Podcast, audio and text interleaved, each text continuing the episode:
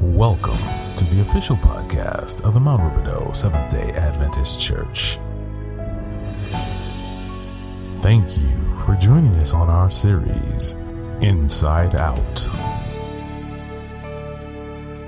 Our speaker for today is Dr. Chidi. He brings us the message entitled Bitter or Better.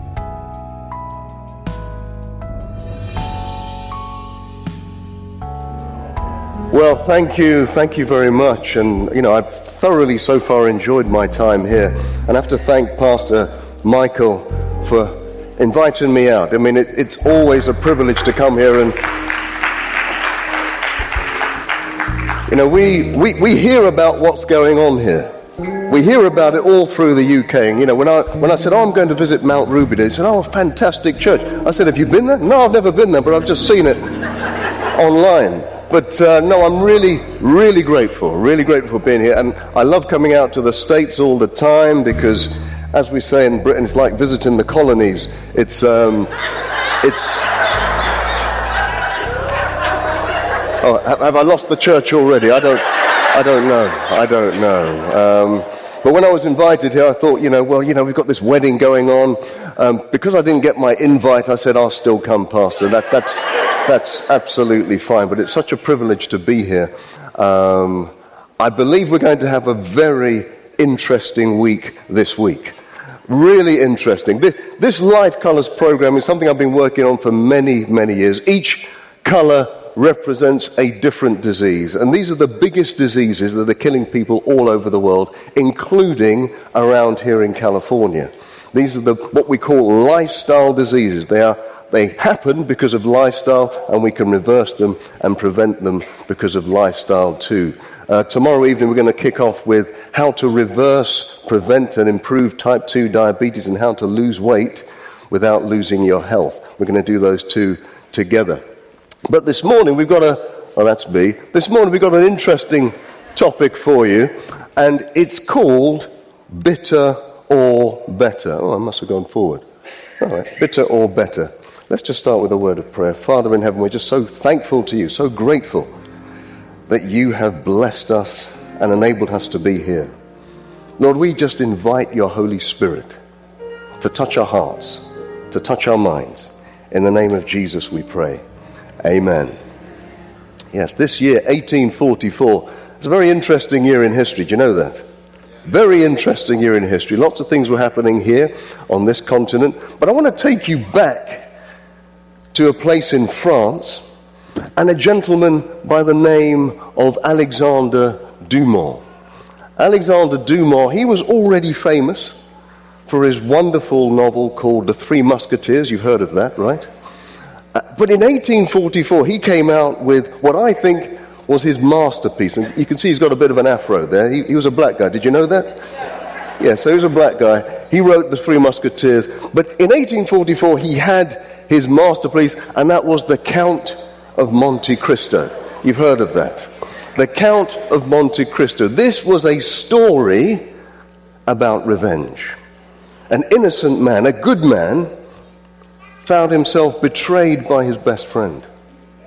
He was thrown into prison. He lost everything, lost his wife. Whilst he was in prison, the, the thing that hurt him the most was that his father died penniless. The only thing that was keeping Edward Dante alive was the fact that he knew he would get out of prison and he would kill his enemy, who used to be his friend. He knew what many of us know that revenge is sweet. But you know, it has a bitter aftertaste, doesn't it? It has a bitter aftertaste. You know, many of those negative emotions that we hold jealousy, anger, rage, all of those things that we all have, resentments, they come from a common cause. And that common cause is a lack of forgiveness.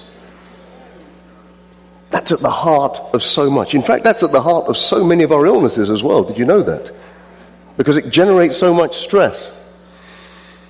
I'm so happy that Jesus talked a lot about forgiveness. especially in this parable of the unmerciful servant. I'm sure many of you know it, but I'm just going to recap it for you. The unmerciful servant, this parable is about a man who owed so much he couldn't pay it back. And his boss said, Look, I need this money. I need you to pay it back now. But he said, Look, I, I just can't do it. Give me some time. Maybe. Maybe I'll find the money for you. And his boss said, Look, if you don't pay me back now, we're going to throw you into prison and your family until you can pay. I don't know how you can pay when you're in prison, but that was the deal of the day. So he pleaded. He said, Look, just give me another chance. Give me some more time. His boss looked at him and he said, You know what? I'm going to forgive all of your debts. You are free. You don't owe me anything. Can you imagine that? No debts. No mortgage. No car loans. One or two of you know what I'm talking about. The rest of you are too rich, you don't really care about money. I, I understand that. I understand that. But this guy, he left the presence of his boss happy, obviously. I'm free. I had this debt over my head for so long. I'm now free. He walks out of his presence and he sees a guy who owes him a small amount of money. He said, Hey, you owe me money. I need that money now. Give it to me now. His friend says, Look, look, I haven't got it with me. Just give me some time and I'll get it back to you. He said, No, no way. I want that money right now. His debt has been forgotten.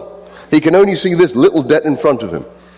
Says, Look, I'm go- you better give it now. I'm going to get you thrown into prison. His friends see what's going on and they report him back to his boss. His boss calls him back and says, Wait a minute. I forgave you so much. You couldn't forgive this guy a small amount. In anger, his master turned him over to the jailers to be tortured until he should pay back all that he owed. Now, this is the interesting thing that Jesus says. This is how my heavenly Father will treat each of you unless you forgive your brother. Now, um, some of us may be a bit confused here. Because can he really mean torture? Because there are some of us in this church today who have still not forgiven, but we're not in jail being tortured. So, can he really mean what he says? Well, let's just see what he's talking about. Now, for this, I need a victim. I mean, a volunteer. A volunteer. volunteer, sorry. So I have to come down, and now your blood pressure starts to rise, obviously, because you don't, you're trying to look away, because you don't want to be the victim. Um, why don't I take Mary? Why don't you come with me, Mary? Is that all right? Thank you. Let's give her a round of applause as she comes up. Good. Actually, yeah, we can stay here, Mary. Um, you see this picture? Can you tell me what is happening in this picture? What's going on? The guy on the right is getting his blood pressure. He's getting his blood pressure taken? Yeah, you're partly right. That's, that's, that's true. But it's also like a lie detector. Oh, it's a lie detector test. That's right, right? It's a lie detector. Thank you very much, Mary. You can take a seat. Thank you, thank you. So, this is a lie detector test. Let me ask you the question how can a machine tell that you're lying? Some of us can't tell when somebody's lying. How can a machine with no brain tell you that somebody is lying? What happens? Your heart rate. What happens to your heart rate? Every time you lie, your heart rate goes up. What about your blood pressure? It goes up. You know, it's testing whether how much he's sweating as well. Every time we lie, we sweat, we breathe deeper. Isn't it amazing? Every time you lie, your body reacts against it. Come on, come on. Preach on it. If you tell the truth, nothing happens. Every time you lie, your blood pressure goes up. Even if you look like you're telling the truth. You know, there's some good lies around, right? I'm not looking at anybody in particular. But every time you lie, your body reacts. It's as though there is something within you saying, This doesn't sit well with me. And of course, it is the Spirit of God. Let's have a look about what goes on in our brains. Because bitterness and a lack of forgiveness generates the same type of stress we get as when we're lying. Every time we're bitter, every time we see that person and we can't forgive them, it generates the same emotions, the same reactions in our body. Imagine if we're living a life of bitterness. What is that doing to our bodies? Have a look at this. This is what happens in your brain every time you lie, every time you're bitter towards somebody. What happens is this little area in the brain called the hypothalamus, a, a small area in the brain, you can hardly even detect it. It governs just about everything you don't think about in your body your temperature, your blood pressure, everything. So when this happens, the hypothalamus sends a signal down to your pituitary gland. Your pituitary gland then releases a hormone into your blood and it gets to your adrenal cortex just on the top of your kidneys and then that releases all sorts of chemicals, one of them being cortisol. You've heard of cortisol, right? That's a steroid. So every time you lie, every time you're stressed, your body is releasing cortisol, a steroid, into the system. In other words, we're, we're kind of steroid abusers. You know, we may not, we may, may not be um, Usain Bolt, or any, I'm not saying Usain Bolt is a steroid abuser, by the way, just in case anybody reports me. But we do it every day. We're releasing all these steroids into our system every single day. Now, this is key. So, when I go back to this life colors thing, at the heart of many, if not all, of our lifestyle diseases is that stress. The more stress you generate, the less healthy you become. And not just physically unhealthy. You know, if you're unable to forgive, what happens? Relationships break down. We become untrusting, unloving. If we're unable to forgive, and this is common with many people, if you cannot forgive, it can lead to mood lowering, mental depression.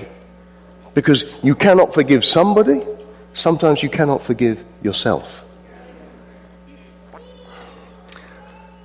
So when you think about it, when we don't forgive, we are actually living a life of torture and torment.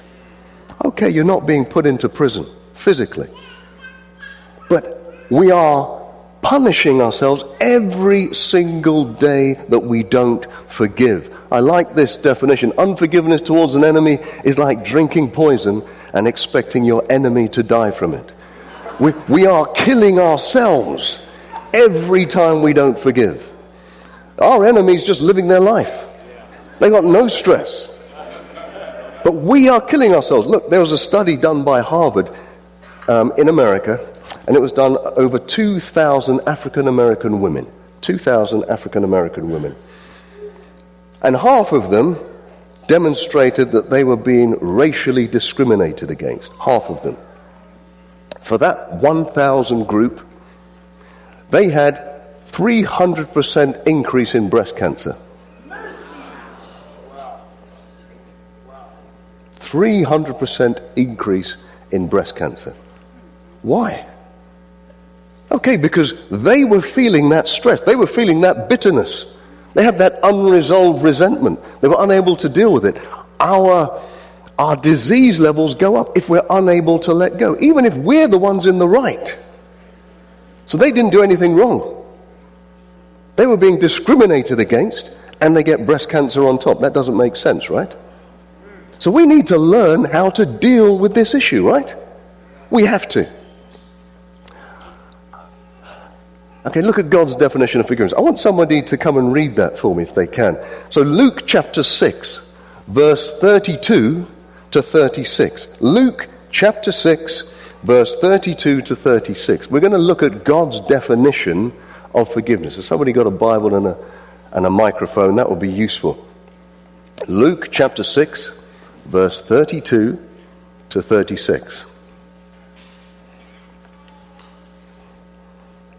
Oh, your, your Bible's disappeared. Okay.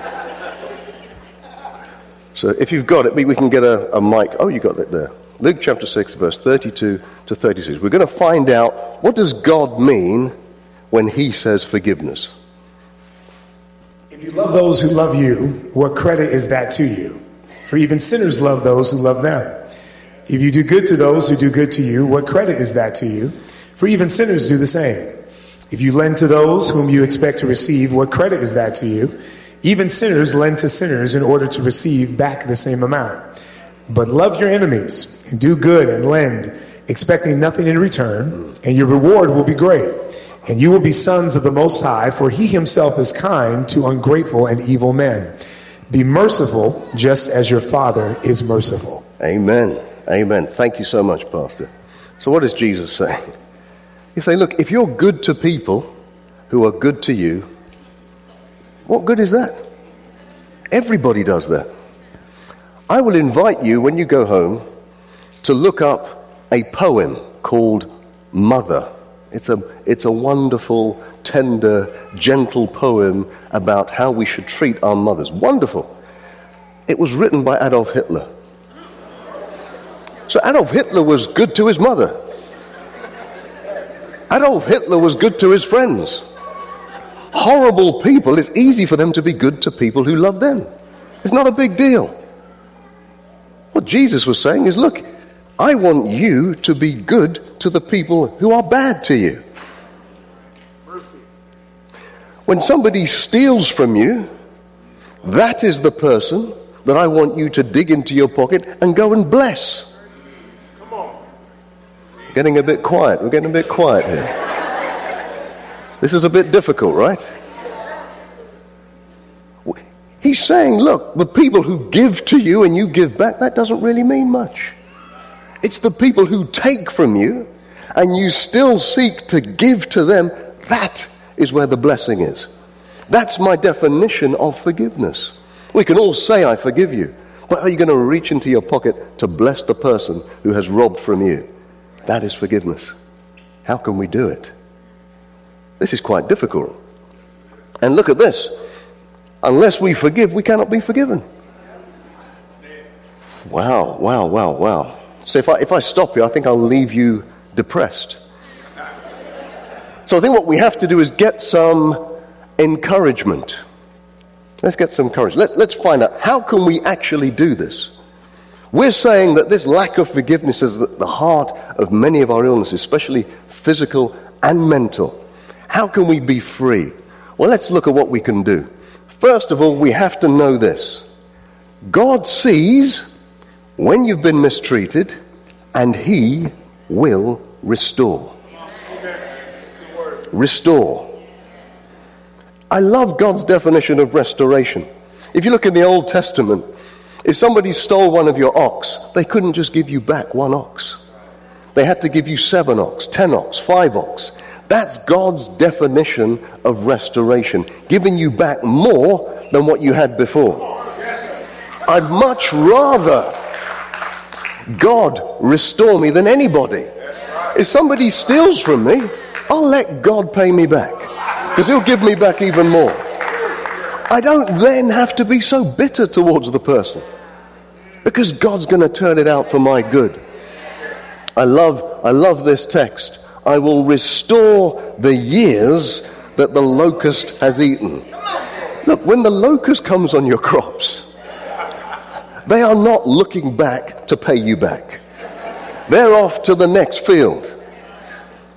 God says, I will restore. And not just the crops, he says the years. Sometimes we're in relationships for years. It breaks down and we think, that was wasted time. God says, I'm going to restore those years to you. We have to remember. We have to remember that. Anybody recognize this building? Okay, no one recognizes it. Okay, this is in London. This is right in the center of London, near a place called Hyde Park. I used to live here when I was a student. Now, when I say live here, I didn't have the whole place. Okay, I wasn't that grand. So I had a room here, and in fact, this was back in 1989 when I started university. I know I don't look that old, but um, My parents dropped me off here. I put my cases down. I went downstairs. I went and had some food. I sat down, and then the only other black person in the room came and sat next to me. Uh, she ended up becoming my wife. I, I, I don't know if that was a reward or punishment, but that's, that's what happened. That's what happened. So, so this place, this place is called Nutford House. Nutford, it's a beautiful place. And I was elected president of this hall, and we did a few good things.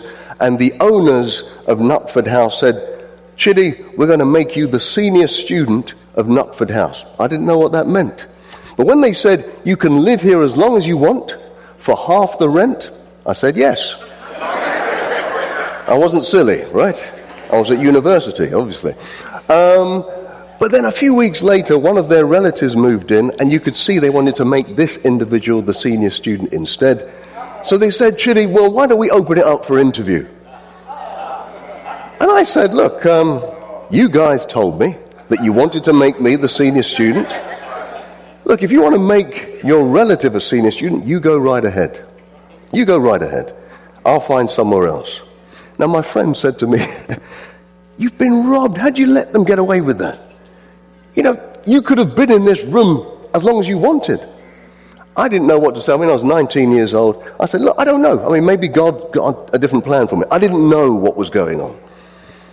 Well, I managed to scrape some money together. I got myself a little flat closer to my medical school, and I got two fellow students to move in with me, and they were paying my mortgage. So I'm now living there for free.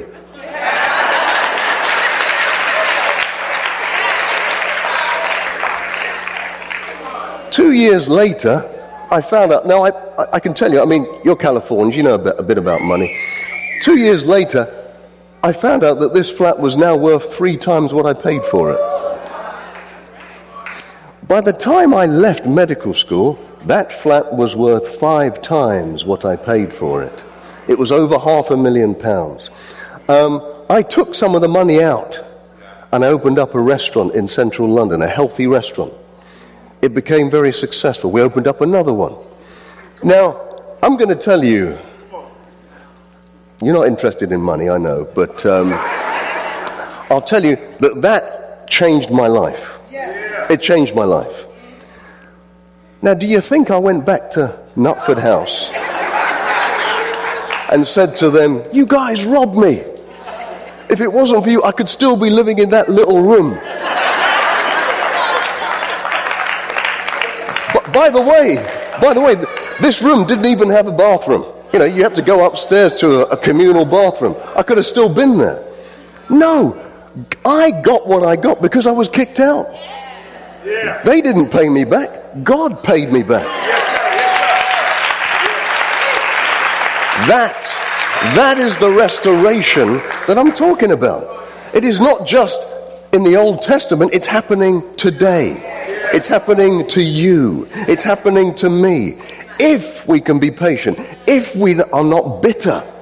Can you imagine if I was bitter towards all these people? I wouldn't have had the blessing. No way. We have to just let it go and let God repay you. You know, everybody knows the story of David and Goliath, and I always ask the question um, if David never met Goliath, where would he be? If David never met Goliath, where would he be? I mean, he was a great shepherd, right? He was a great shepherd, but he wouldn't have become king. You see, many people didn't realize that Goliath was not sent to defeat David, he was sent to promote David. Come on, man. Come on, man. Listen, many of us today yeah. are facing Goliaths. We're facing Goliaths in our own health. We're facing Goliaths in our own families, in our bank accounts, in our jobs. And we just think to ourselves, I can't, take, this is too big for me. Goliath has not been sent to destroy you, he's been sent to promote you. And if we are faithful, if we can let go of the bitterness, God will restore you to a place that you cannot imagine. Here's something else. You, you hear this question? Why does bad stuff happen to good people? You hear that? I don't know if you remember, maybe six years ago, Great Britain, we had a load of riots. Did you see that in the news? We had riots in London and Manchester. Did you ever see that? Maybe not. I know you don't have riots over here in America, um, but uh, we certainly had them in England. It was a big, big shock to us. And I was watching it on the news, and I was thinking about this question because on the news you would see a uh, a sportswear store all smashed in, people running off with trainers. You'd see an electrical store, people running off with computers. Next to it, you'd see a library left alone. Nothing of interest in the library for these thieves, right?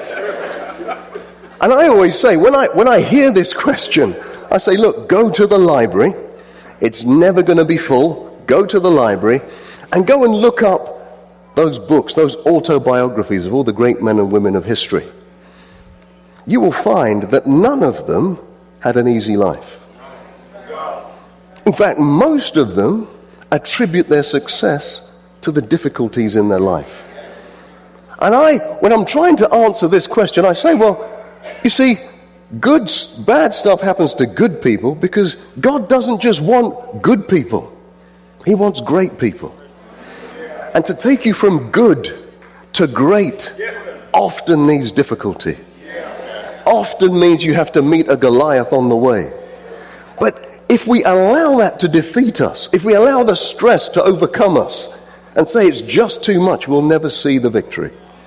We have to be like David and face that Goliath head on and allow God to restore us. Okay. Here's something else. If we're trying to overcome, we have to turn two into four. This is not a mathematical equation. It's really saying we have to turn the words two into four. Okay, you're still looking a bit confused. I get this. I get this. I don't know. Do you, do, you remember this? The inauguration 2009? Do you remember that? I was very privileged to, to be there whilst he was being inaugurated. You know, I, and I'll tell you this it took us six hours. I was in Maryland, it took us six hours to get to DC, and I had the position right at the back. I mean, right at the back. You can probably see me. I'm right. It was, it was freezing cold, but it was, it was a great day. It was a, it was a great day because this man became president of the United States. But I, I, remember I was listening to the news. I was listening to the news, and they were saying that Barack Obama was studying to be president. And I'm thinking, how do you study to be president of the United States? Well, what, really, what they meant was that he, he was studying this man, Abraham Lincoln. Now, Abraham Lincoln is still considered the greatest president of the United States. However, you know, the, the current president may overtake him. You never. He, he, has, he has no fans in here. Okay, I'm, I'm surprised. I'm surprised. Well, Abraham Lincoln. Abraham Lincoln was a great president because he was able to unite the United States. You know, it broke away and he was able to bring them together. He wasn't just a good president, he was actually quite a wise man. This is some of the things he had to say. The best way to destroy an enemy is to make him a friend. Wise words. Wise words. And if you've read anything about Abraham Lincoln, he's full of wisdom, full of grace, and full of mercy. And my question is always, well, how did he get to be so good? Where did all that come from? And I always think you can just look at his life, it gives you a bit of an indication, doesn't it? Let's just have a brief look. So, it, as a child, his family lost their home. He had to work to support them, he did all the work. His mother died two years later. He then went into business and he failed. He ran for a state office and lost. Went into business again and it went bankrupt. You know what that means, right? You lose everything. He ran for office and won, but then a year later his fiancee died. A year after that, he had a nervous breakdown. Wanted to take his own life. Life was too much for him. He ran for speaker and then lost. He sought to be an elector and lost. Ran for Congress and lost. You know, at this time, I think his friends were saying, Abraham. Abraham. Come on. Enough's enough. You have tried. You have failed. Do something else. You know? But Abraham, he understood something different. He realized that these things, there was a purpose behind them. Look, he ran for Congress and won. He ran for re election and lost. Ran for Senate and lost. Ran for vice president and lost badly. There was no Twitter of the time, but everybody knew the big failure. But let me show you something about Abraham, though. You know, the vice president is the senior senator. You know that. So the vice president is superior to the senator. You, the senator is superior to the congressman.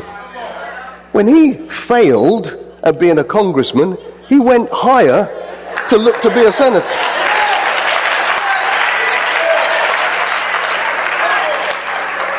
When, when he failed to be the senator, he went higher to be the vice president. I, I'm thinking that there's a lesson for us there. You know, many of us, we have one failure, one defeat. Oh no, I can't do it. Oh no, it's obviously that, that position's too big for me.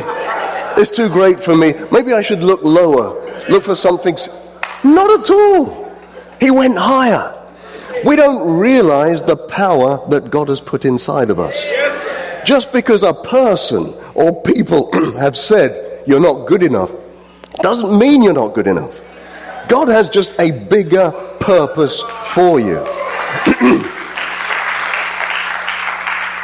so, what could Abraham Lincoln do? He, he went back down again. He tried to be a senator, then lost. Two years later, he was elected President of the United States. Abraham Lincoln discovered something that all the defeats that were happening to him, they weren't actually happening to him, they were happening for him. They were preparation for him. Because in 1860, when the United States had ripped apart, when the, when the seven states had split off from the United States, it needed a leader who was humble. It needed a leader who could treat his enemies like his friends. It needed somebody who has been through loss and defeat and could understand what it means and what it feels like. All of the defeats were not happening to Abraham Lincoln, they were happening for him and for this country. The defeats that come across us, the defeats that seem to nail us to the ground, are not happening to us, they're happening for us. God always has a purpose, even in our defeat. I would say, especially in our defeat. You know, success is great, but defeat teaches us so much. Some of us are facing defeat right now. Maybe we've had things stolen from us. Maybe it's material, maybe it's our childhood, maybe it's something. And we're thinking, I can't get over this. I can't forgive what they've done to me. Well, God is saying, Look, I have something better for you. If you will let it go. If you will treat your enemy like your friend. And we say this because we have some ultimate encouragement, don't we? We're not saying this in abstract. We serve a Savior who treated his enemies like his friends. If he didn't do that, where would we be? You know, many people say to me, you know, I'd love to be like Jesus. And I ask, well, what do you mean, be like Jesus? I love to be wise. I love to be able to teach people. But what does it mean to be like Jesus? When people are rebuking you, putting you down, killing you, you're reaching out the hand of love to them. That's Jesus. That's forgiveness.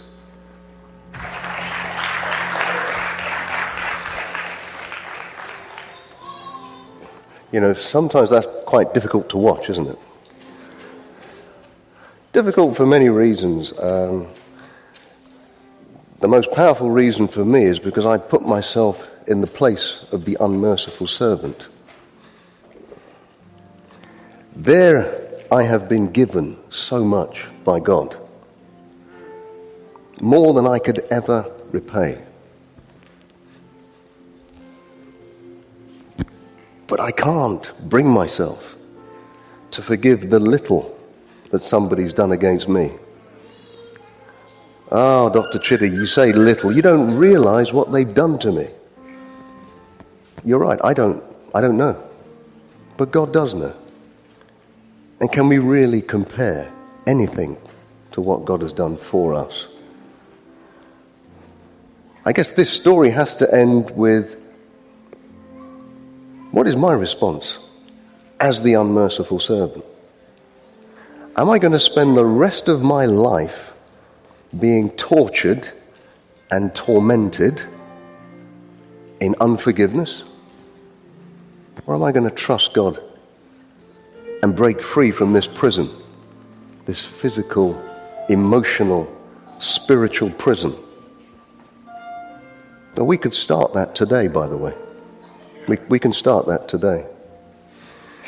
We can do it by coming together, praying together, but praying something quite specific for a while, just privately. Thinking of those individuals that have hurt us. Thinking of those individuals that have stolen from us. And praying for them. I don't mean praying that they'll understand the error of their ways. That may never happen.